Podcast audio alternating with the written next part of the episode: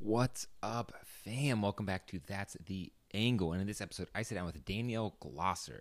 This one is really cool because, you know, this is an artist and creatives based podcast. And the, Danielle is not necessarily an artist creative, creative person herself, but maybe in her own specific way she is because what she does is she helps artists improve their business and make more money out of what they do. It sounds kind of salesy when i say stuff like that but no seriously like check this out. She has a whole consulting company that's dedicated to helping artists make more money better niche themselves better position themselves uh, their business their career. It's it was honestly really cool and really fascinating sitting down with her and hearing uh, how she's worked with artists how she's helped people. And of, of course you know me I uh, picked her brain and, you know, I got some great info for you guys during the interview, like stuff like an artist statement. I never realized that that was so dang important. But clearly it is if you want them big bucks. So, you know, if you want some tips on how to improve your art career, maybe refine it, make those big dollars, you know, this is an interview for you. Honestly, uh, really opened my eyes as well. But that being said, guys, you can watch this interview on YouTube of course, uh, and that is youtube.com slash that's the angle, which of course, like I mentioned every time, is growing crazily. So I'm so grateful for you guys for listening, subscribing, and if you want to show your love, please do it on there or leave a comment, rating, review on iTunes or however you can. It all helps. All right, guys, that's it, and let's get into this interview. Enjoy. Doo doo doo doo. That's the angle. Doo Ooh, what? Doo doo. That's the podcast. What's up, guys? Welcome back to That's the Angle. And I'm joined here with Danielle Glosser. Did I say Hey, that Ray. right? You did. Oh my God. I get so nervous every time I say someone's name. But uh, Danielle, um, I woke up this morning and I saw something very interesting. Uh, I saw that there's going to be an art fair, a virtual art fair by Monochrome Collective and the Halcyon people. And I don't know how to feel about a virtual art fair. Well, that's all we got these days. So better been than at- nothing. Have you been to any? Like, have you have you attended any online or anything? I've checked out a few like more big time art fairs like Art Basel and um, some other art fairs have had virtual shows. So some are better than others. You know, it really depends on the platform they're using and how much money and time they dedicate to setting it up. What do they do? Like, did they set up an actual gallery and then go around with a video camera, like auctioning off, or like, is that what they do?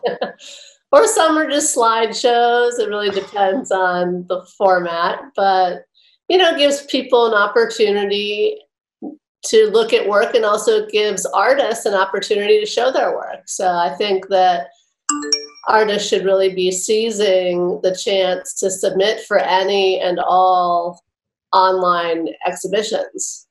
Yeah, I mean, it, def- it definitely feels like an opportunity for artists by far, but the experience for me just feels kind of ruined. Like, it just kind of feels like that is not the art show you really want, but it's kind of like the art show we have right now. Right. I mean, it's definitely different. Like, nothing is going to replace seeing a piece of art in person. But for people that are trying to support artists and even for big time collectors, I've been on a few conference calls where people are really saying that collecting is connecting and it's important to support artists and you can establish a relationship with them online just as well as in person.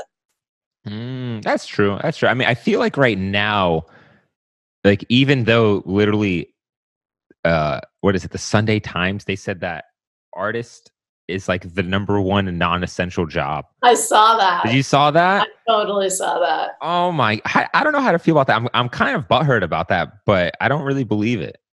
Yeah, I definitely don't believe it. I have a client that says he always feels like the least important person in the room, and he's like pretty well known and very accomplished. So it just makes me sad to see that commentary on artists and our community and others, because I think that they clearly hold the torch to the state of the world and what they're creating and sharing with us can change lives and does. Mhm. Yeah, and I and I definitely think that uh, that whoever that artist is definitely has an insecurity problem because I have probably way less good work than he does, and I always feel like the hottest shit in the room. But that's probably a me problem. because you are.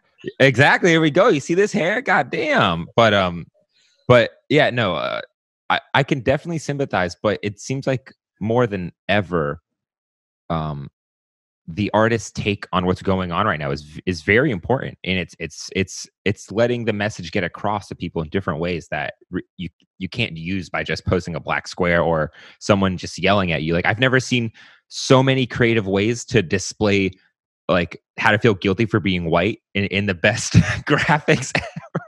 like people are making the most like amazing looking graphic designed things about like white shame and it's and i'm kind of making fun of that too but like at the same time it's like people are using their art for the purpose right now and, and it's really helping the world right now. Well i think uh, many artists always have. It's interesting because my background's actually social justice work. I came at this from doing work on race issues for 15 years. I worked for private firm, the government, and a nonprofit.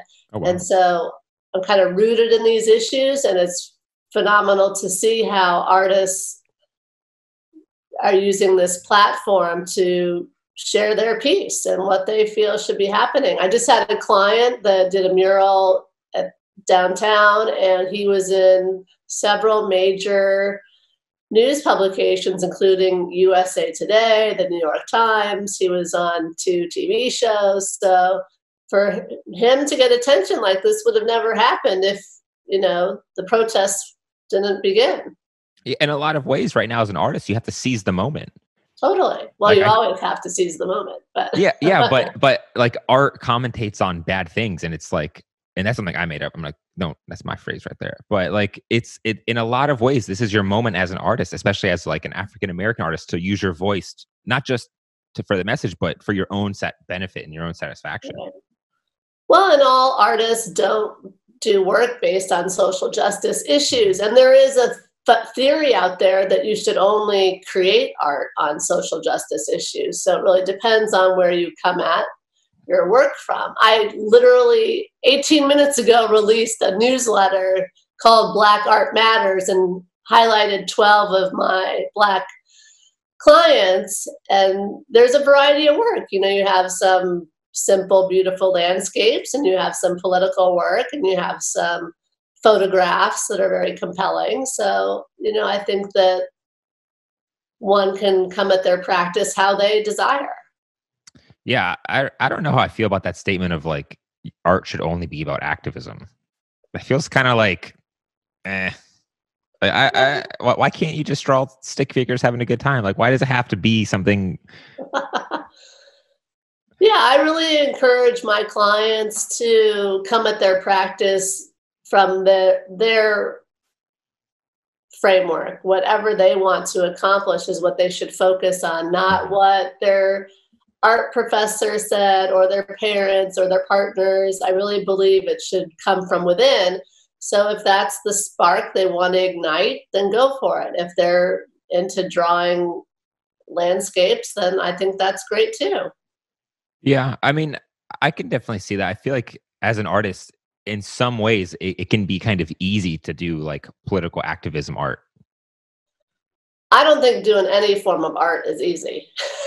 well, I mean, like like you could draw some abstract thing, but if you did like a Donald Trump sort of like picture mashed with some mashed with like a book burning in his hand or something, like all of a sudden you're going viral on Instagram uh-huh. when that was never your art before. But you know, you get what I'm saying? Yeah, maybe, maybe. I mean, I don't think that artists are going to have success if they fake something. So, if that's not true to who they are and what they're trying to share as their story, then I don't care if it goes viral or not. It doesn't reflect their personal, uh, what they're trying to accomplish with their practice. Yeah. It, but on, on the same token, and this is my naive opinion, it's like, it's smart to do that as an artist from a business side like it's smart to do certain things and and you should mean it as well but you know if it's the difference between you making that piece or you watching netflix like you should definitely make that piece about the world's events right now because yeah, that can if, benefit you more. if the artist wants to. I mean mm-hmm. everyone's not an artist to make money. Some people create art. I have a client who can't breathe without having a paintbrush in his hand. I mean some oh, people so beautiful. really, so so, life and death to them. And um, some people just want the recognition. Some people's Mhm. goals are to be in a certain gallery or to have a curator include them in a certain show with a nonprofit or some people just want to share their work with the world. I had someone hire me once who just wanted to put her work into different auctions and didn't care about selling it. She just wanted to donate it. Wow, Jesus, that's like some altruism right there. That's for sure. It's it's so crazy what a spectrum of people. It's like you never find lawyers who are like, I don't need the money. I'm just doing this because I believe in the people. well, some lawyers I hope do pro bono work because of that, but Yeah, and, and and I'm sticking on like, and I could easily go to like what you do, which is what we're going to get to next. But like, I think it's really interesting to look at what artists are doing at this time in this really interesting slice of history we're in right now. Because like, I love the fact that everyone boarded up, but then everyone started using the boarded up boards as uh as like little new art galleries, and they've been hiring artists to do the boards because before that they were hiring artists like paint on the windows, which is kind of like, eh, like that's cool. But like now you're seeing artists do these cool murals on the boards, and like it's like, whoa, that's such a cool sort of adaptation to just life right now. and the Smithsonian's going to be collecting them. I mean, like you said, we're in an interesting part of history right now, and so they're very smart to be figuring out how they're going to store those boards and whatever else they collect from the protests, and hopefully it'll be a profound impact on youth in the future. You're right. Isn't that funny that they're already collecting the stuff that's around? I think it's awesome. It totally is awesome, it's kind of funny, right? Imagine if you saw someone going up and like ripping your board down, like because you drew like this nice mural. Don't worry, we're at the Smithsonian. Don't worry. That's what I'm gonna do. I'm gonna find like asking permission first, but I'm gonna go. I'm gonna go find Maggie O'Neill's mural somewhere. I'm just gonna steal it and say it's part of the Smithsonian. I work with her, so be careful. Yeah, no, I'm just joking. I'm just joking. But yeah, no, I, I just, I just think, uh, and for people listening, Maggie O'Neill's like a really big artist in DC who I have yet to have on the podcast, but she's doing big things, and that's why I referenced her because that'd be an easy sell.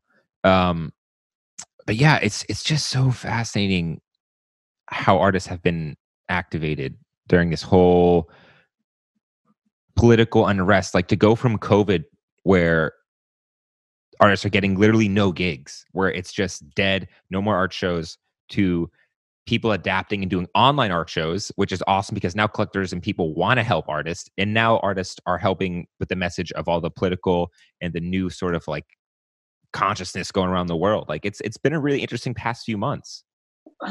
Well, and I don't even think we've begun to see the results of the pandemic in terms of art that's created and not just visual art. I mean, I think we're going to see all sorts of literary works and other forms of art come out in the future because people were holed up for months by themselves with nothing to do but write or create their film or whatever they do. Right? It, it's it's kind of a good time to be an artist because if if you did it right and you've been collecting the unemployment checks, you're living pretty good these days. Like you're you're probably doing better than you were before everything. Maybe. I know I know some of my artist friends are like ever they're like, yeah, life's been great. I'm chilling. Well, there's also been a lot of emergency grants available. Mm, yeah. Locally here in DC, a couple nonprofits were able to gain major grants so they could give smaller ones to artists. So that was been awesome. Yeah, I think that's I think that's been really awesome is realizing that this has been important because while everyone's been chilling at home, they've just been consuming art. Like they may not recognize it, but films and your Instagram and anything that you do that's entertainment, that's a form of art. So to call that non-essential seems kind of weird. Exactly. Right? Like we've been keeping you occupied for the past four months. Give us some credit here. For sure. Yeah. But in relations to you and um have you on the podcast, uh you do something very interesting, and that is correct me if I'm wrong here, you help artists become better at their business. Exactly. Right. So I help empower them as entrepreneurs because the fact is, if you have sold any work, then you're really, in some worlds, considered a professional artist. And if you're looking to sell more, then you need to treat your practice as a business. So I basically assess the business side of their art practice and give them specific action items to take as well as a time frame to consider in order to achieve their goals. Mm, so what does that look like? Like how does that work? Like what an artist comes to you, what's like the first thing you say? So I have a whole process I take them through. The first thing is I look at their branding and marketing materials. And then I interview them to learn all about them and their work and how they're kind of wired so I can best mm. assess recommendations to give them. I then go through this 25 item scale that I developed after working with about 125 artists Oof. in 16 different states the past five years. And I then have a debrief meeting with them to show them where they're at based on where they want to be. So again, it's all based around what their goal is. If you tell me you want solely to make money, then we're going to take a different route than if your goal is to be in the museum. Do you think it's wrong for an artist to only want to make money? Not at all. I don't think it's wrong for an artist to do anything. I think, again, I only ask my clients to be true to themselves, to think through what they want to share with the world and what they don't want to share, and that's up to them. Mm. So, is there like a common theme that you see artists are struggling at? Like, is there a common thread that you see? Because you've seen, you said you talked to over 100 artists. Is there something in common that they all kind of lack, or something that is similarly wrong with their business approach? different for each artist, but overall, I'd say people really struggle with their artist statement. I think it's very difficult to encapsulate in, you know, a page or page and a half why you do your work, what inspires you about the materials, about the process. And so I definitely think artists they use their visual work to express how they feel and what they're trying to share with the world, not the written word. So if they don't have a background in writing, and even if they do sometimes, it can be a real challenge to work through that. But I created three exercises that I take artists through. So it's not like they're sitting down to write a statement. It's more that they're generating a bunch of words and sentences that we use as data to help them draft uh, the artist statement. What what's so good at what's so special about the artist statement? Well, it's essential to have one if you're a professional artist because that's what you know curators and art consultants look at three things on your website if they're reviewing your work. They look at the work itself. So you better have professional photographs of your work that look good. Mm-hmm. They review your CV to see, you know, where you've exhibited, what kind of awards you've won, where you've had residencies and such. And they also look at your artist statement to see how you articulate your work because that's important. You know, if you just create work and you don't know how to express it verbally, that's a real challenge. What do you mean? Doesn't the art speak for itself? to some, if you know the average viewer, but a curator or an art consultant needs to know a bit more and they're not going to necessarily meet you so you need to have that information readily available but couldn't but your art could just be so damn good that none of the other stuff matters. But generally speaking it's like a good business practice? It could be. I mean all of the art consultants i work with they look at all of those items. I think maybe if there was someone out of an mfa program and the work just really struck a gallerist off their feet. Mm, I, I still think there's going to want to see some type of information or meet the artist and hear directly from them about the work itself because they're looking at the long term uh, practice, not just what the artist is doing now. It's an investment for a gallerist to bring someone in on the into their stable. You know this kind of reminds me of? It kind of sounds like the music industry in a sense. Like it's very similar. I mean, minus the fact that, like, but it, anyways, it sounds like music industry, like the fact that you might find an artist who's young and has like a promising, like the investment into their future, which is why you'd want to see all these things. But is there some is that happen a lot where a gallerist might find a young talent and sort of kind of groom them and raise them like that? Oh, absolutely. In fact, there are certain exhibitions set up for such artists to do like a test to see how the public responds to their work. Interesting, like a like an exhibition kind of or Exactly, right. So so a gallerist might choose, you know, five artists to show before in a certain space before showing before bringing them in to their stable to see how they're perceived. Stable. That's the name for like all the people signed to their art record label. Well, to a gallery, yes. Yeah, I, I like that. It's stable. It's so random. Kind of like horses in a farm. I don't know how to feel about that. Me too. It's it's a funny term, but that's what's used. no, that's really cool. That's really cool. So the work itself, the CV, your accomplishments, and the artist statement. Those three things are like the main things that if you're approaching like your business and enhancing your business, like you at least had to have those things. Right, but you also, I mean, there's a lot of elements to create the machine needed to run a practice. I mean, these days you have to have social media really, unless you're already established. You have to have, you know, a good database to maintain connections with your nearest and dearest, as well as new people that you're bringing into your network. So it's a whole process, just like creating any other business. But most artists aren't business people. That's the, that's the problem, right? Like that's why they need you, is because most artists don't know what the heck they're even doing in that world. Exactly right. I mean, some artists do come at it from another profession, so they might have a little more information. Mm-hmm. But for sure, and unless someone has a partner that's more business oriented or a family member, a good friend, they really need someone to help them along the path. And that's why, you know, I created my business because I realized there was a big hole. What's the hole? They don't have the business skills. So if they don't have someone in their life, then they're going to have to learn how to do it themselves. So can you like walk me through exactly what you do with them? I mean, you kind of touched on it a little bit, but I'm just curious, like maybe like use like an example of someone who is like a, success, a success story or something. Sure. I have a lot of examples. Um, some really fun stories. Like I had one guy come to me who was very established, major public art projects around the country.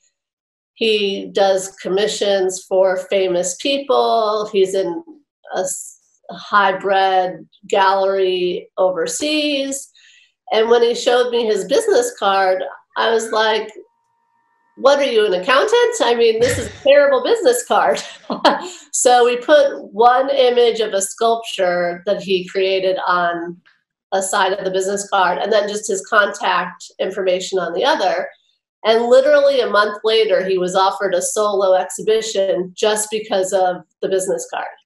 Whoa. Like, his work is that good. So I might see things differently. I mean, some other examples are I have a fabulous portrait artist, and he was struggling to get commissions. And I said, Well, have you ever thought of doing commissions of children? And he said, No. I took him around in one weekend to my friends' houses and got him five commissions. So sometimes it's just seeing things differently because like anyone, you're you're stuck in your own world. So if you bring someone in to show you a different light, then it can add to your practice. Um, a couple others. Oh yeah, no, no, keep going. I like these. These are great. Oh yeah, a couple other fun stories. Um, there was a five star hotel in town that wanted a mural.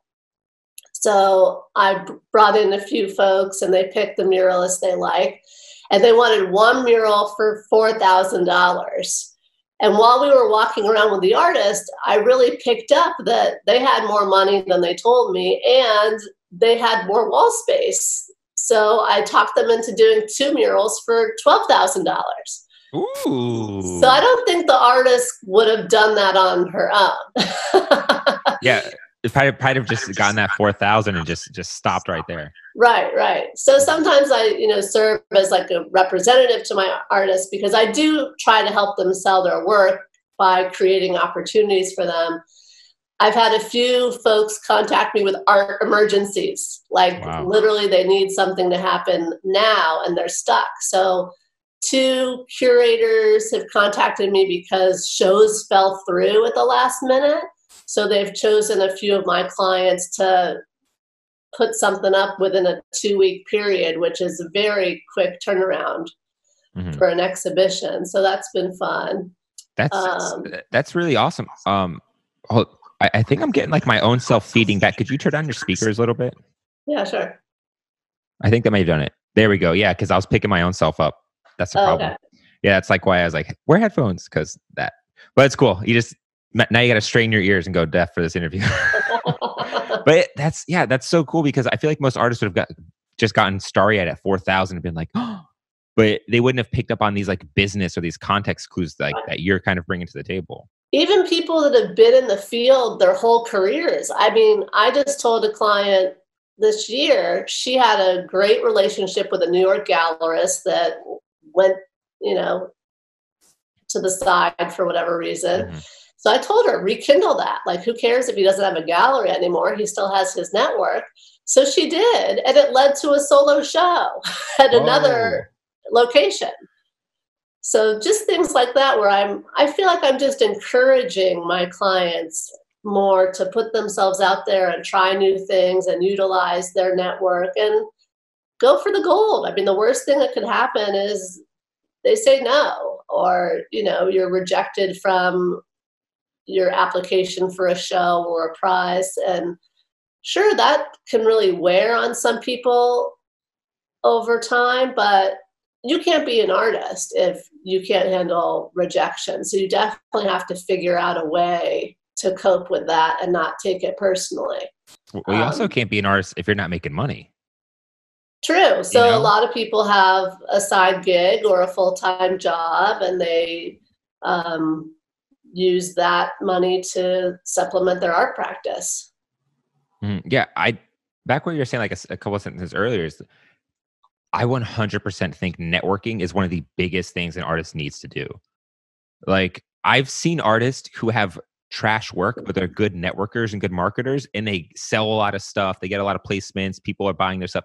But and then I've also seen the the opposite which I'm sure you've seen way more than I have of artists who are insanely talented but they're stuck living at their mom's house because they don't know how to even put together a website and it's just like it blows my mind sometimes that that that some people just don't put two and two together.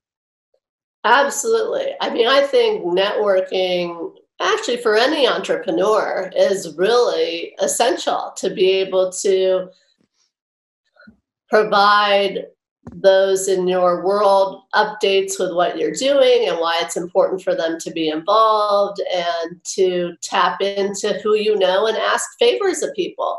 Um, Mm, I have one client, well, two in particular, who really just started their art practices maybe three or four years ago on a professional front, and they are killing it. I mean, it is wild to me what they've accomplished because they're showing all over the world. They are making major sales, and wow. granted they you know came to the art practice with this huge network already but it's really provided them with a great way to show their work And and what did you say the reason why they were so successful? just from tapping into their network to really working their network and asking for favors i mean clearly they have good artwork too Mhm. but they've just taken advantage of asking for opportunities with people that they know Mm, like, can we do a show here, or do you want a commission kind of stuff? Exactly. Right. Interesting. Now, for younger artists that are fresh out of school or whatever, that can be tougher because they haven't, you know, had as many years to establish a group. But that's where you can kind of go to the second tier. Like, look at your friends' parents and their Mhm. communities. Like, do they know someone? And one tool that's phenomenal that everyone that is an artist that comes to me, I feel they overlook is the power of LinkedIn. They look at LinkedIn as only something for business people, and I totally disagree because if there's a curator or a particular head of a nonprofit where you want to show or a company that you want to pitch to to sell your work to, you can go in LinkedIn and type in that person's name or the company and see who you know that knows someone there.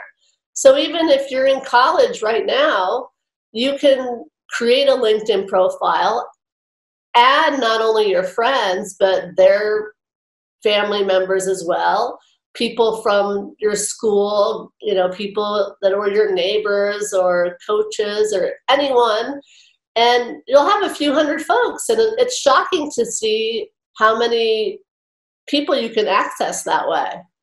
You mean like like I, I see exactly what you're saying like that seems like such an artist hack they wouldn't think about because all the professional people who own businesses are on there and i'm totally. sure they might want art for their office or they might want a mural commission or you might like you said you might find that nonprofit that you really like personally as an artist and you could find an easier way to access them as opposed to like dming them on instagram you could find their head of marketing or head of whatever and just send them a private message, right? That's right. And in fact, one of my clients I encourage just to post his work on LinkedIn because he has his own business and he has a lot of business associates and who knows what would happen.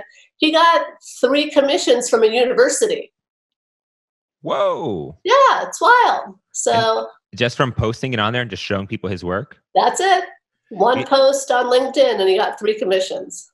LinkedIn's like the stepchild that everyone forgets on social media that's really powerful. Like I remember, do you follow Gary Vaynerchuk at all? No. Oh wow.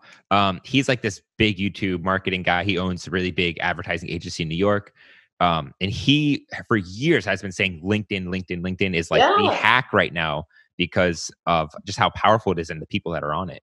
Totally, totally. And you know if you write articles about your process or you know whatever blog type information about what you're doing with your art practice you're more apt to even get more followers mm, interesting do you think that followers are really important I mean, I don't buy into the fact on Instagram or whatever that you have to have a certain amount of followers to be successful. I think it's more about quality versus quantity. Because if you have a solid group of a few hundred followers that are really into your work mm-hmm. and who buy things, that's golden. I mean, that's more important than having 15,000 followers. I mean, I actually just had someone contact me this guy has like 10,000 followers and he's struggling to sell work because he doesn't even know half these people.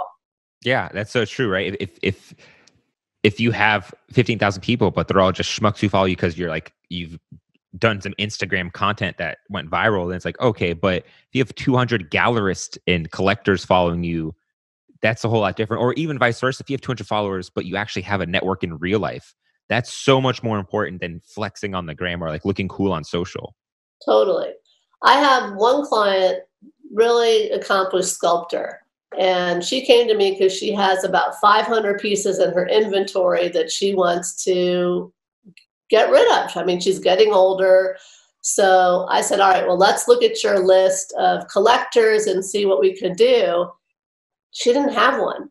I was shocked. I mean, it's not like she sold everything through a gallery either. She mm-hmm. just never tracked her collectors. And when you think about it, it's so hard to convert one person into buying into your artwork that once you do, you better nurture that relationship. I mean, you should be in touch with them several times a year, not to make a sale, but just to keep in touch, whether it's on your newsletter or an email just saying hey or a holiday card inviting them to your exhibitions. I mean i think that's super important and often overlooked by artists. I, I couldn't agree more. I mean i recently read a, a book about sales and uh, that was one of the things he said. He's like, most of my new customers come from old customers because he would nurture the, the relationships and keep a list and inventory of like their birthdays and all this stuff and it would mean a lot that they'd hook him up with like other people to sell insurance to but for an artist it could be you know their friend or or or someone close to them Right. And I personally, that's how I get a lot of my clients are from referrals from other artists, you know, whether they worked with me four years ago or yesterday. I appreciate them sharing my information with folks. Mm-hmm. So that's for any business. Yeah, I think so. But I think what you said is is having that list. It almost sounds like an email list, but it's like, are you saying like just however you can keep track of the people who support you? Well, I encourage people to have like a MailChimp or constant contact account so they can actually shoot off nice looking newsletters every quarter or whatever time frame they decide to set up because they just look better they're more professional instead of just sending out an email with one photo mm. so i pulled up something on my instagram and because uh, I love that you post statements by artists that you've worked with. I want to read this one because I thought it was really cool. I thought it was really cool.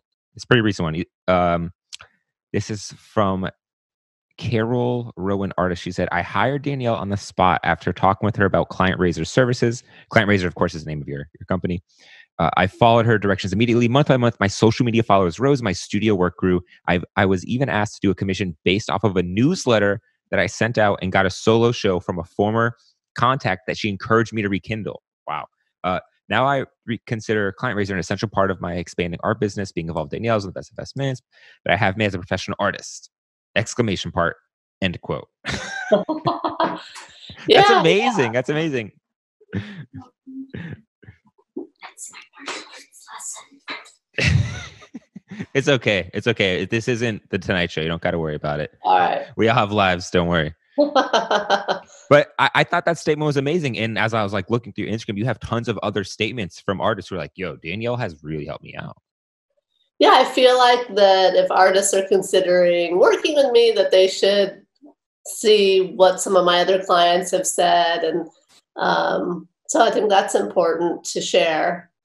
But that's the business aspect, right? That's the testimonials. Exactly. We, I know, I know, I know what you're doing there. That's the, that's that's the testimonial. Oh, I mean, I'll have people hire. this just happened last week. I had someone hire me just because I work with a specific other artist in town. Like she didn't care. She didn't ask me anything. She said, "You work with so and so. I want to hire you." And that's happened a few times. So it's interesting to see how people think, and that could be the same for an artist and selling their work. Oh, my neighbor bought your work, and I love their taste, so I'm going to buy a piece too.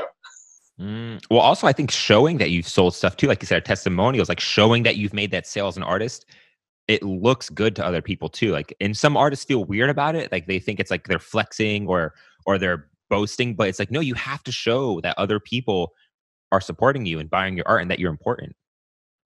Absolutely. Every time you make a sale or you win a prize or you get in an exhibition or you finish a series or anything that's newsworthy i, I encourage people to share on social media because that's important to tell your audience.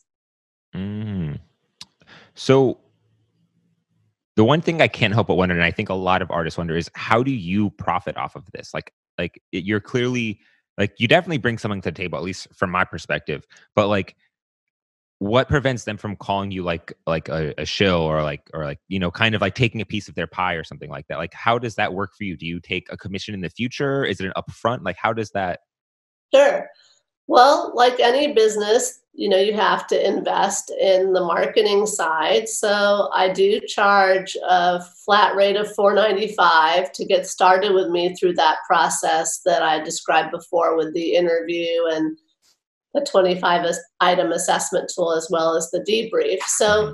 for 500 bucks, I mean, you sell one painting off of the information that I share with you and you've recouped your money. So it's really not outlandish. It's not like I'm charging $5,000 here, which some people do that do similar work to me. And also, my work is one to one. I mean, some people out there say, pay me $3,000 to watch my 10 videos. Ugh. So I really pride myself on working on an individual level with each artist, and that's what I enjoy. So um, when it comes to if I get a sale for a client, then sure, I get a commission because I'm using my network. Yes. Of. Well, my commission's much lower than, say, a gallerist or an art consultant. I charge between 20 to 30%, but I work with the artist because sometimes we have a third party involved. What if an interior designer is selling and wants a piece of the pie, or an art consultant wants a piece of the pie? So I'm always looking out for my clients and trying to get them the best deal. So even though I deserve to be paid, I'm also making sure that the artist gets what they want from the situation, which changes from one client to the next in terms of the collector. So my clients know that if I come to them, each scenario is going to be different. So I say, mm. this here is how it's going to go for this opportunity.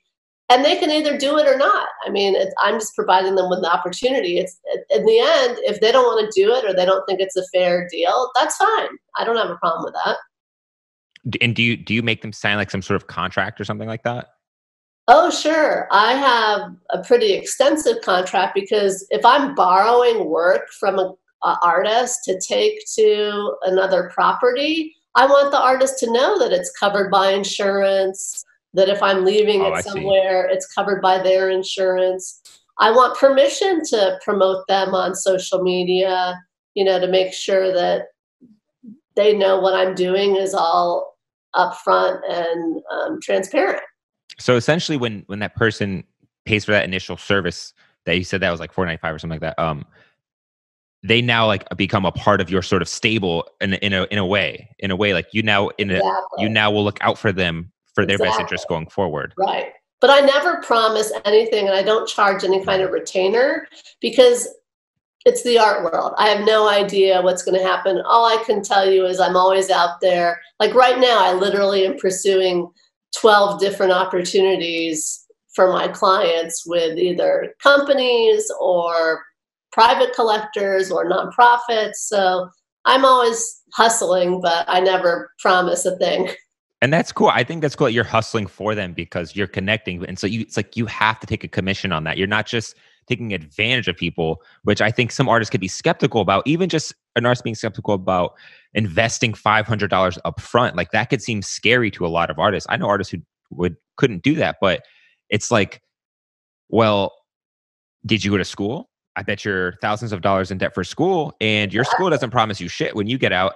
We know Danielle here, who has a guaranteed track record of artists who have gotten you know gigs and other things, and it's like, and you're scared to invest five hundred into that. It's Well, it- when you think about their supplies, I mean, just su- paying for paint and sculpture products and your photography items, you know, in a year really adds up. So it- again, it does take someone that's willing to do the work and understands the value. But if they talk to some of my old clients, they definitely hear how I've been helpful and um, so hopefully that encourages them to maybe not even necessarily work with me, but just take their the business side of their art practice more seriously.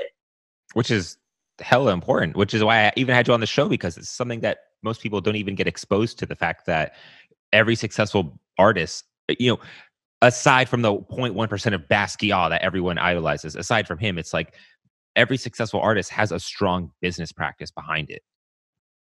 Or someone helping them on that front for sure. So and really I'd say my clients that are full-time artists and financially stable, they probably spend half of their time on the business front, really.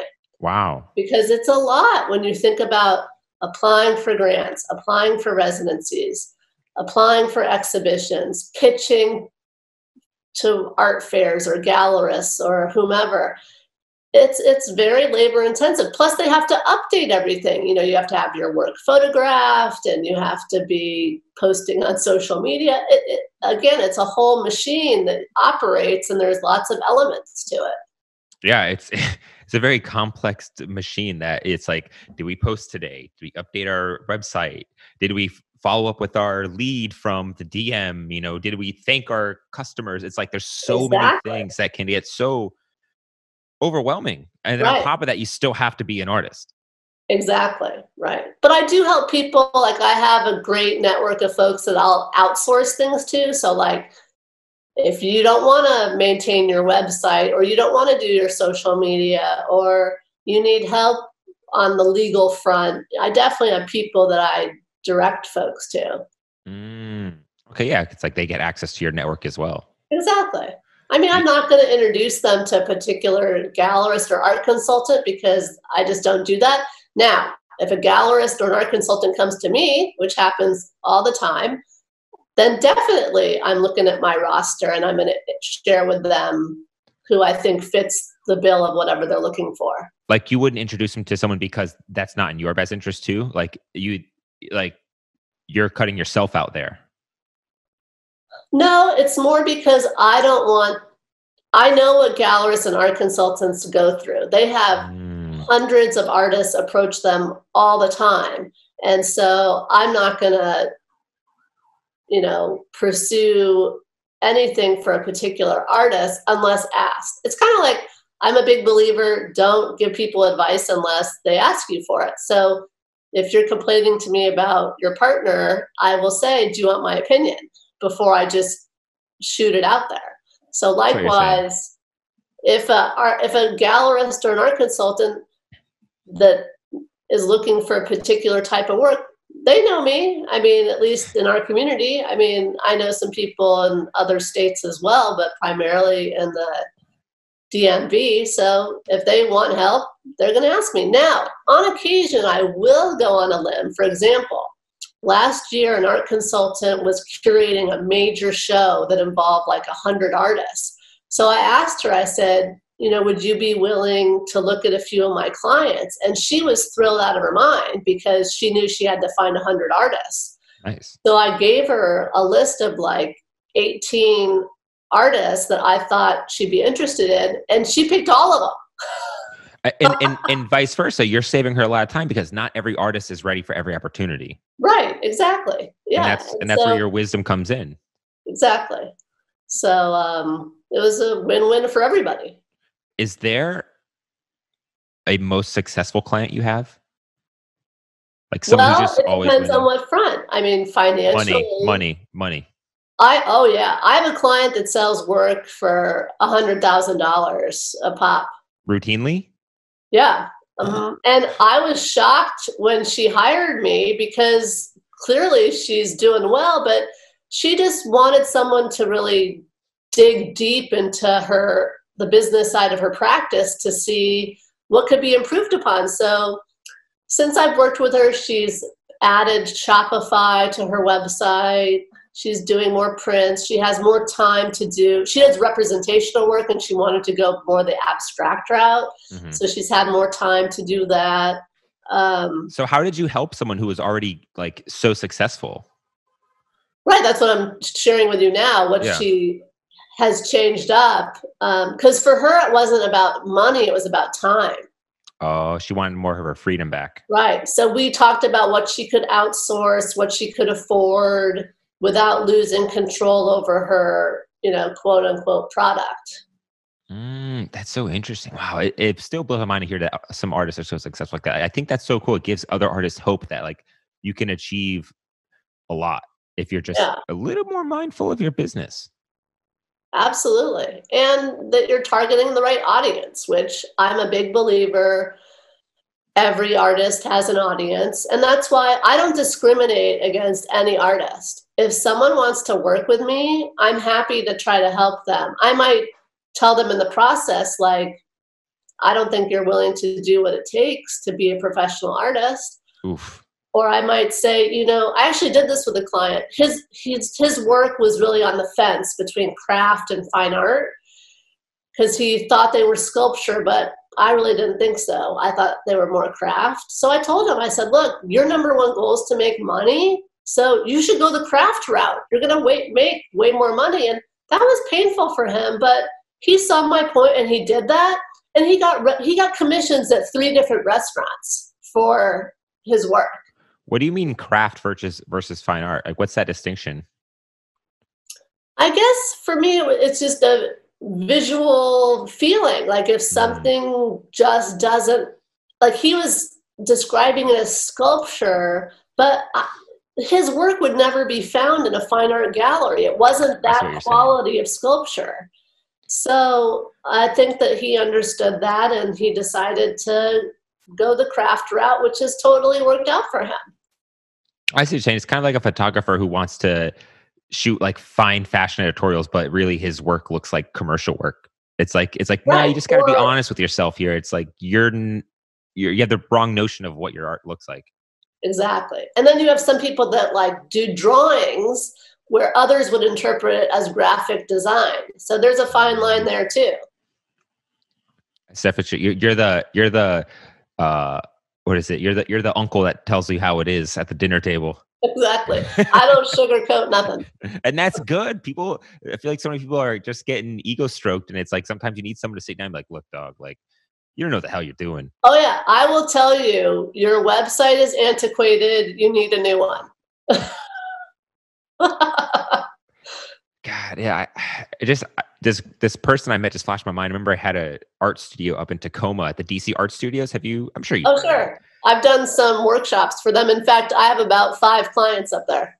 Oh no way! That's awesome. Yeah, I I, I don't know who's in there now, but I remember there was an artist I knew there named Farnoosh, and um, she would show me her paintings, and they were big. They were big, like four by five paintings. And I was like, "How much are these?" She's like, fifteen thousand dollars. I was like, but I was like, "Have you sold any?" She was like, "No, not really." I'm just like, "What? What? Like, like what are you doing here?" and they were beautiful. Don't get me wrong, but it just seemed like the the antithesis of what you're talking about. Just lacked everything besides this. You know, just. But anyways, that, that, that was my. I get frustrated sometimes when I look at some of these artists, um, and I'm not perfect. I'm still working on myself too. But how? What was the journey for you to like get to where you are now? Like, how did you get into being an is art consultant the right word? Art consultant? I really say I'm a business consultant for artists because ah. even though I sell their work, I feel like a true art consultant has a background in the arts and really understands the history of art and can articulate things that I can't. So I'll say I'm an artist representative, um, which is more on the sales front because I really I know my clients well. Like I have very intimate relationships with them because it's their art practice. I mean, it's their life that I have been helping them with. So it's it's a special relationships, I'm able to really pitch them and their work to potential clients. But that said, um, the beginning of my company is a great, great story. Uh, mm-hmm. As I mentioned earlier, my background social justice work, and I was I actually stayed home with my kids for 10 years. And one day I was reading my brother's latest script. He's a screenwriter in Hollywood. And I was so riveted by it. And usually I don't like his work because it's very violent and there's like, you know, I know nothing of interest to me. But I love this script. I just really was enamored with it. And I realized I want to feel that way about my work again. So I found there was a part time job with a nonprofit film company that was producing short films on social justice issues. So I thought, oh, perfect. You know, I've been helping my brother out with a few things. So I understand a little bit about that industry. And then with my social justice background, I um, therefore applied for the job and it was this crazy interview process i mean i worked at the white house and this was way more intense than that wow and so long story short i did not get the position i found out they were going to pay me $15 an hour and i was so pissed and i realized right then and there okay i'm going to have to start my own business so someone told me, well, think about what comes naturally. And that was clearly networking. Like I didn't have to think twice about it. So I was in the pool one day and I realized I had all these friends starting businesses and they just wanted to focus on their area of expertise, whether it was cooking or yoga or whatever it was. And I thought, oh, maybe I can help get them clients. So I was interviewing a bunch of solopreneurs over the course of a few months. And our neighbor, who's a very famous artist, asked if he could use my boys as models. So I Mhm. said, sure. So he came over with his lights and props. And, you know, two hours later, I was like, what's this for? And he said, well, I've been asked to do the, to submit for the White House Christmas ornament. So I thought, cool, I want my kids on the White House Christmas ornament. Yeah, sounds awesome. So we had to go to his studio, and um, he said, I need to submit a description. What do you think of this? And I read it, and I said, It's terrible. Uh, why don't you let me rewrite it for you? Because I want my kids on the White House Christmas ornament. so I started thinking do artists need help with strategic planning and project management and research Oh. and writing? And I went down to talk to him about it. And before I said a word, he said, I've been thinking I want you to represent me. And I was like, What? Like, I don't know anything about art. Like, why? And he basically talked me into it. He was like, Look at your art collection, look at your interest in design, look at your skill set. And I was like, What art collection? Like, it never even occurred to me that we had an art collection, but we have a fabulous art collection. I just never thought of it that way. So I started working with him and I shared with all the people helping me to figure out my business what I was doing. And I got two more clients. I got my friend's son and my friend's friend. And I decided, okay, I'm just going to focus on artists and see what happens. So here we are, nearly six years later. And I've helped, like I said, I think 125 folks now. Did he get on the White House ornament? Did your kids get on it? No. Oh, but they did they did buy the painting so it is in their inventory so consolation prize that is a good consolation prize. Yeah. Oh, it's interesting. So it's like while you were looking for something new to do that you really cared about, it you just this fell on your lap. Like it just kind of came to you. yeah exactly like i mean i had been kind of doing some research for a while about different you know like a lot of skill assessment things and just trying to figure out how to have a flexible job because i needed that for family life Um, so I I struggled a long time to come up with it, and then I just really remained open to different opportunities and said yes to everything. I just decided I'm just going to try it and see what happens. I think. Were you interested in art in general before all this, or was it just like you? It was purely your business sensibilities, and you re, and you found that artists needed the help the most. No, definitely. Like I said, I mean, we've been collecting art for years. I have a serious interest in design. Like, I love, I, I think if, you know, next time I want to like be a designer, like, I just fascinated, by, right? I'm just kind of fascinated by design and anything geometric. I just like, but I got a client once. This was so funny. I t- took a picture um, of a work and said, I just love anything colorful and geometric. And he saw that on Facebook and he said, Well, then you'll love my work. And we wound up working together, which was hilarious. That's so crazy. It's like, who would have thought off, off of something just like that silly little Facebook post? Right, right. Well, I get a lot of clients off social media because, like you read that one snippet from one of my clients, or I'll post about different sales I've made. So it's good for me too. So you you said you were working at the White House. Is that where you were doing social justice work? Right. One of the places, um, President Clinton had a special initiative on race issues for a year. So I was on the outreach arm of that. And from there, I was asked to stay on and write his book on race issues with a Harvard law professor that was heading that up, which no one ever heard about because of Monica Lewinsky. Oh. right. So that kind of sidelined all our efforts. oh, whoa. Wait, so what happened with that case? So Monica came in and the book just got erased. So it was just like, no, goodbye. Yeah, in fact, the day I left was the day he got impeached because it just all efforts were dedicated towards, you know, squashing that story. Oh man. That's wild. But it, that, how how interesting is that to go from the White House to helping artists? Like it, in, in my mind and in, in every artist in DC's mind, it's like anyone who works at the White House has literally no idea what art even is. Like you're just type A square regular person. Well, I did a couple things in between then and starting my business, but really, you know, I think people have different skill sets and especially now with COVID, like people are really going to have to assess what they're good at and potentially bring it to a new sphere. Mm, I think that's important. I think COVID has given people a big opportunity to really reflect and to realize that they're not happy with their old positions. I feel like I see more and more people becoming content creators, uh, starting their own businesses, and, and and things like that. Totally, totally, and they can be successful in that right as well. Mm.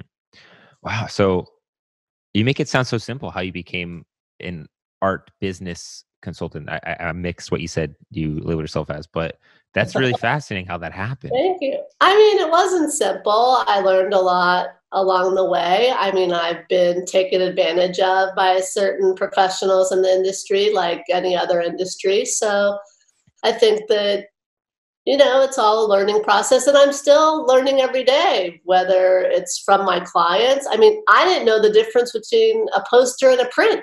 So, you know, I learned all sorts of things, and it's been wonderful because I'm very transparent with my clients, and so they know what I do and what I won't do. And they're happy to teach me about different things as well. Yeah, right. It's like you, it's like with what you do, you could still not know anything about art and still be helpful. But luckily, you do know something, or right, probably right. a lot. You know a lot. I'm, you you know a lot. I'm just gonna say guess probably know a lot. So like. Yeah, but I'm not like well versed in art history or something. But what I know the most about is the artist and why they do what they do and how they do it, and so I'm able to um, share their work with the world too. Mm. You know, I always find it so fascinating, like how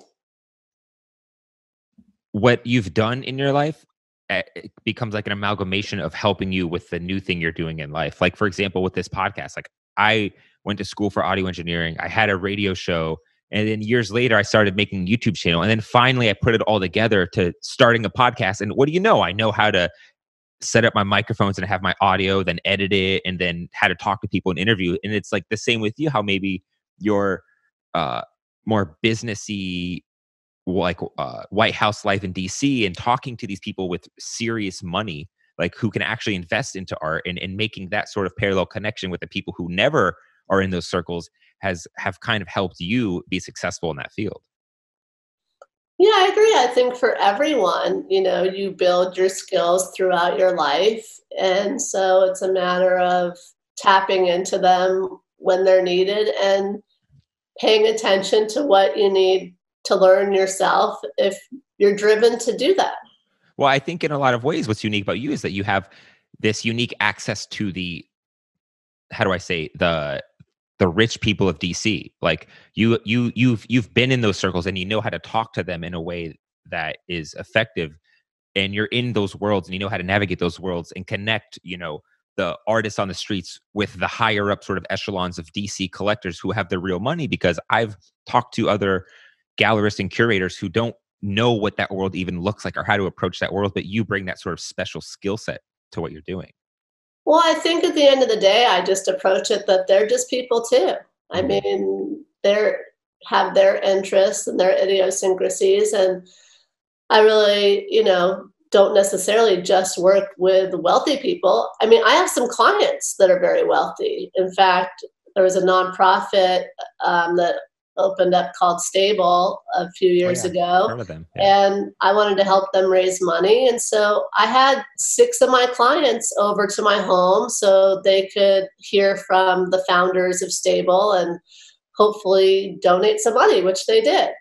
Um, so people buy art even if they don't have a lot of money. Like, I don't think that it's just the wealthy that I target. I mean, a lot of people, there's all sorts of payment plans now and opportunities for um, doing that. Um, there's companies now that do that online. So it's helpful for everybody. Well, I'm not saying that you know how to talk to those. I'm saying like you you know how to connect with the people Yeah. who who like are or more affluent or or who are Right. more I'm not intimidated by anyone really. I Mm-hmm. mean, after some of the places I've worked, I just, like I said, I'm happy to ask anyone for anything really, because all they're going to do is say no. it's the worst thing that can happen, really. And that's not so bad. Well, it's like the right lingo. It's like it's like you know how to s- not like you know how to say what what they want to hear or what they need to hear to get them interested in what they're doing as opposed to if it was the artist himself doing it, they might not know how to make that connect to where this person wants that. Like Yeah. I'm just saying like it just seems like when you're an artist in DC and you're operating on like a street level where you know you have your close friends and your fandom and you could probably get people to go to your art shows. It seems like to reach the people in DC, to reach the um like a higher, more affluent clientele, it seems like a whole different world when you're in that position because I've been Yeah, there and I've that's talked to artists and I've talked like to artists who are there. Yeah. I'm sometimes invited to things that are pretty high profile, like exactly. last year i was invited to the british ambassador's house to some special dinner. I mean that was awesome.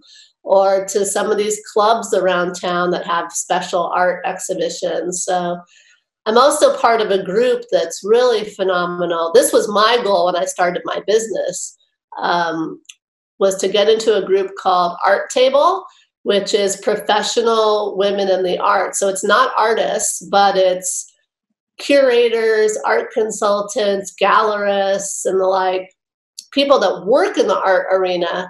And you have to have been in the, the art world for five years and you have to have references Oh, and wow. all this. So um, I'm afforded a lot of opportunities through that group to meet very interesting people and learn more about art and help my clients too. In fact, when COVID hit, I was like, oh my gosh, my clients, like, what am I going to do to help them? And one thing I did, which was actually open to the general public, I set up a bunch of Zoom meetings with art professionals. And I mean, I had a woman from Sotheby's, and I had an art attorney, I had an art consultant, I had a gallerist, you know, and it was really all through my connections from Art Table. Oh wow. It sounds like like an awesome cult to be a part of. It's awesome. I love it. I never I, I feel like I've heard of that. And, and so you said it's a group of women who are in the art world Right, right. and and they all just help you guys just all help each other out. It's more like you. I mean, I'm sure, it's a networking group, but they do a lot of awesome programs. So, mm-hmm. you know, we'll have speakers come in, or we'll host events, or they'll do community forums. So, there's a lot of different programs. Mm. But but that's but that's what I was getting at is the fact that you have like that specialized ability to be in those circles, which I guess is why you're so important, is because you have that network and we don't. Like that is why it's so valuable. Yeah, but I also help my clients look at their network and Mm. how their network can help them. In fact, this is hilarious. I had a client who wanted a new website. So I got her a couple quotes. She thought they were all too expensive. And I said, Well, let's think through who you know that might be helpful. And she said, Well, my son won an Oscar for working on Black Swan, doing something technological. And I said, I think he could help us with a website. Uh, and did he? Did he? yes. I bet her website looks amazing. So, you know, sometimes people have someone in their back pocket they're just not thinking about. Another example, I had a client, really phenomenal sculptor, and I was like, why aren't you applying for grants? You could be getting so many great grants. And he said, well, I'm dyslexic. It's a problem for me to write so much. And I said, well, let's think through who you know. And he said, well, my wife is an attorney. And I said, I think she could help us. Jesus, it's like you have to connect the dots for them. Oh my God. right so but that's fun too like like i said sometimes something's like right in your back pocket and you just you're not thinking of it because you're so entrenched in your world That's so true. I, I mean, you just talking about that. I thought of like 30 different people. I was like, oh my God, why am I not reaching out to them? Like I'm thinking about things like I was working. I was like, wait, why haven't I asked them to like at least asked for help or or Yeah. asked them to help me with something. But I'll, I mean, I'm just kind of different that way. Like I'm really kind of fearless on that front. So one time, this was so awesome. I met these folks with a commercial real estate firm at an art exhibit that I had organized. And they were interested in one of my clients and they were telling me how much they hated their art consultant in Las Vegas. They just couldn't stand this guy. And I was like, why don't you fire him and hire me? Hey, just so get they to the did. point. in fact, the they they commissioned a triptych from one of my clients and it was just finished last week and he's delivering it as soon as they can find the date. But Wow. yeah, so I will definitely cross the line and make, you know, any kind of overture to do well by my clients. Ah, you definitely have to. You you probably won't get anyone will probably get anyone life if you don't take some crazy opportunities. Like Yeah. that's that's such an obvious one right there. It's like fire that dude. I'm right here. I'm right, here. We've been we've been we've been showing out this whole this whole time. Like just hello. Like like that's so fun to me i mean really at the end of the day i do my business i love the artists more than art for sure i mean i love artists i think they're fascinating people all these stereotypes about being flaky and unorganized and all that is just so untrue and so it is so it's not true. Really? I just get so much joy in calling one of my clients and telling them if someone's interested in their work, or better yet, that I just sold something for them. Like it's just a blast for me. That is rewarding, right? I, I can imagine that feeling calling like, hey, we got a commission. How much? Five thousand dollars. He's probably in on in the phone in his underwear, just like it's like it's like freaking out. I know I would be. I'd be like, oh my god, you know, like that's so Right. cool. Uh, yeah, that that sounds very rewarding. Like I can imagine that does sound like extremely satisfying at the end of the day for you. oh, for sure, for sure. So how long have you been doing all this for?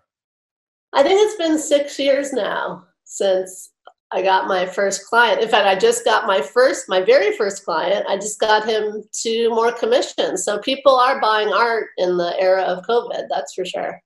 So so you, you've noticed that people are still buying art. Like the art market hasn't really declined much, even amongst all this crazy shit.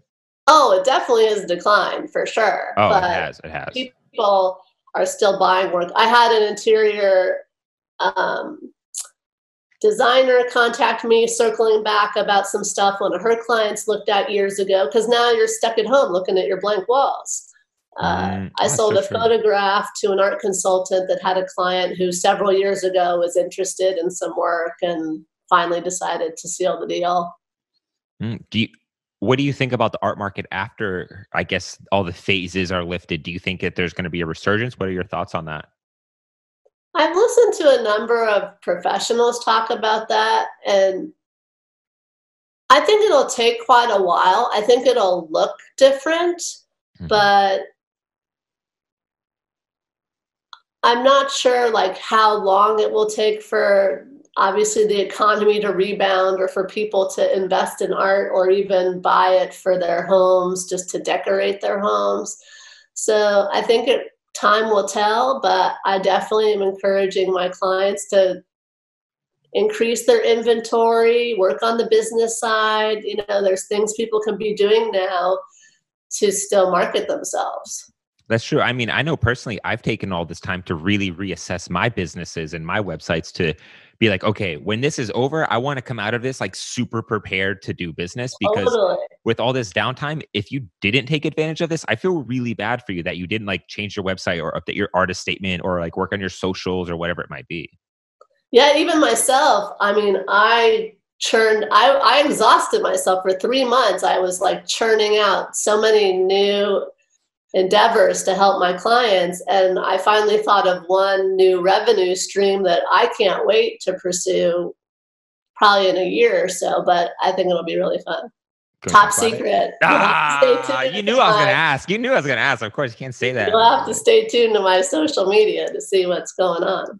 Yeah, I, I I personally can't wait for events to pick back up because that was something I was having so much fun with before COVID. Is um especially right before it ended, I put on an event for my buddy Henry.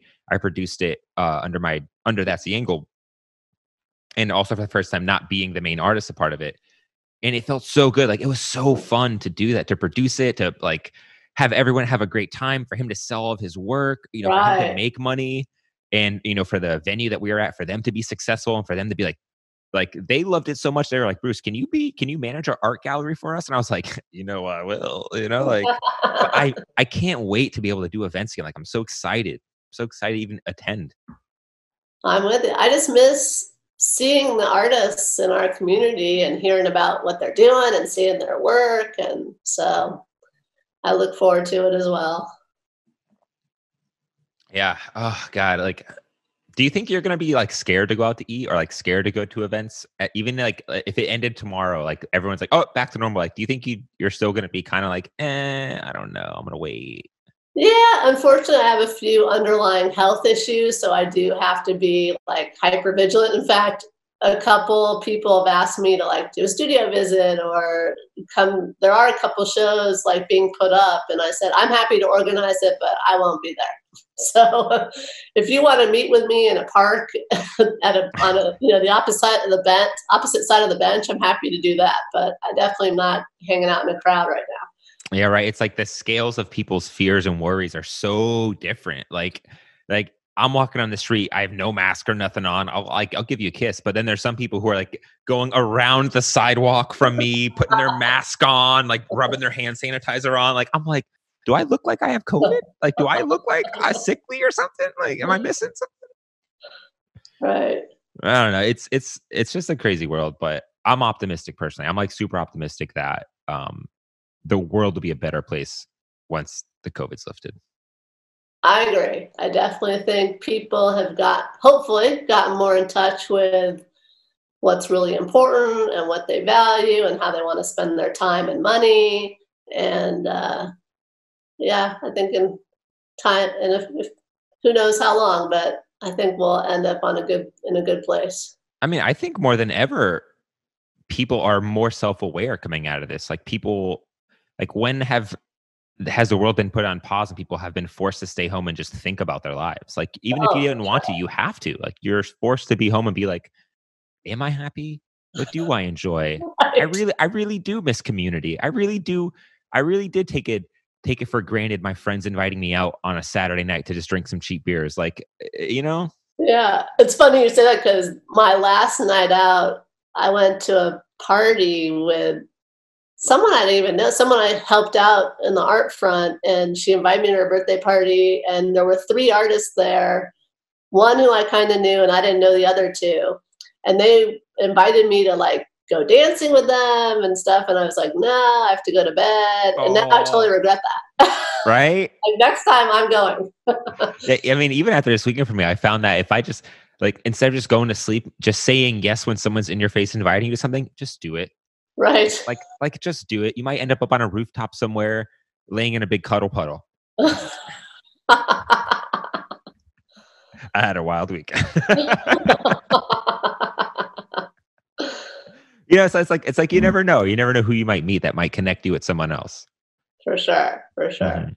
Yeah. So, do you have any sort of like events or any sort of Zoom calls or anything coming up that people could like be a part of? Or I do actually. Um, I just heard about this new platform called Festi, F E S T I, and I talked to the woman that started it, and she wanted me to do a program for them. So I'm going to be doing a talk on the uh, DC art scene as well as you know how to go about beginning a collection of art, and that'll be in July sometime. I'm not sure yet. I also am going to be doing a workshop for Artomatic, which again is a local art exhibition. It's not juried, it's just open to the public, and that I believe will be in August. I think the other things I'm doing are closed to the public. I'm doing a talk for MICA, the art school up in Baltimore, Wait. and real quick, what is your opinion on the DC art scene? I think we have a phenomenal art scene. I think that the one thing missing is we need more journalists writing about the art scene to get more attention from the general public. I so mean, true. I before I got into my business, I had no idea what was going on here. And it's phenomenal. I mean, it's truly amazing how much talent and the number of exhibitions, and it's wild to me, really. Um, I actually do a talk on that. I was just spoke at the Hirshhorn in January about all the cool things to do in DC outside the Smithsonian and the galleries. So hopefully, you know, I can give that talk somewhere else once places open. Yeah, um, yeah. DC has a surprisingly rich art scene that's not the institutional arts. Totally, it's awesome. Like, and don't even get me started on why the institutional arts don't do anything local. Like that just blows my mind. It's like, why don't they activate their local surroundings? It's like, well, guys... some do. I mean, the Phillips collection often hosts a local artist and pairs their work with someone in their collection. Um, I mean, some of the Smithsonian museums have hosted local events for the art community, like I think it was just SAAM that hosted an event in their atrium for Art Table last year. So I mean, I don't. I mean, I don't know. The national the the National Portrait Gallery seems real quick to go collect all the art on the streets, but before all this, I never saw them doing anything for the streets. So it's just kind of ironic sometimes. Yeah, yeah. I'm not sure if they've done anything or not. Yeah, maybe they should highlight some local artists. You know, we all can't be Van Goghs and Picassos at, at the beginning. Like, come on, you guys want to do something cool. And and I, and I don't want to um forget this real quick. And it was something you said earlier that I thought was very important. Um, the grants and endowments for artists. I know I'm like completely changing topics here, but um, this is something I find important is the amount of grants and endowments that are available to artists, but artists don't know about. Uh, like, or don't take the time to apply. I mean, even just today or yesterday came out the notice for the Commission of Arts and Humanities in DC. They have a program called Art Bank where they buy work from local artists. So people should definitely be applying for that. I mean, there's grant money out there from the commission, and you know, there's so many nations. I feel like I feel like sorry to cut you off, but I feel like the it's not so much that it's not there, it's that they just don't know about it or know where to access the information. Right, right. Well, that's why that you have to get involved and you know sign up for certain newsletters or with the nonprofits that help out artists. I mean, there's a lot of different ways to learn about these things. Even ask fellow artists, you know, look at mm. their CVs and where they got grant money from where would you recommend like an artist starting to learn about certain grants and stuff like the commission of the dc arts? Like how, where would you recommend well, yeah the dc commission has a number of grants. There's a newsletter that comes out weekly called east city art and east they always city? East city art. That's probably the number one publication locally for visual artists.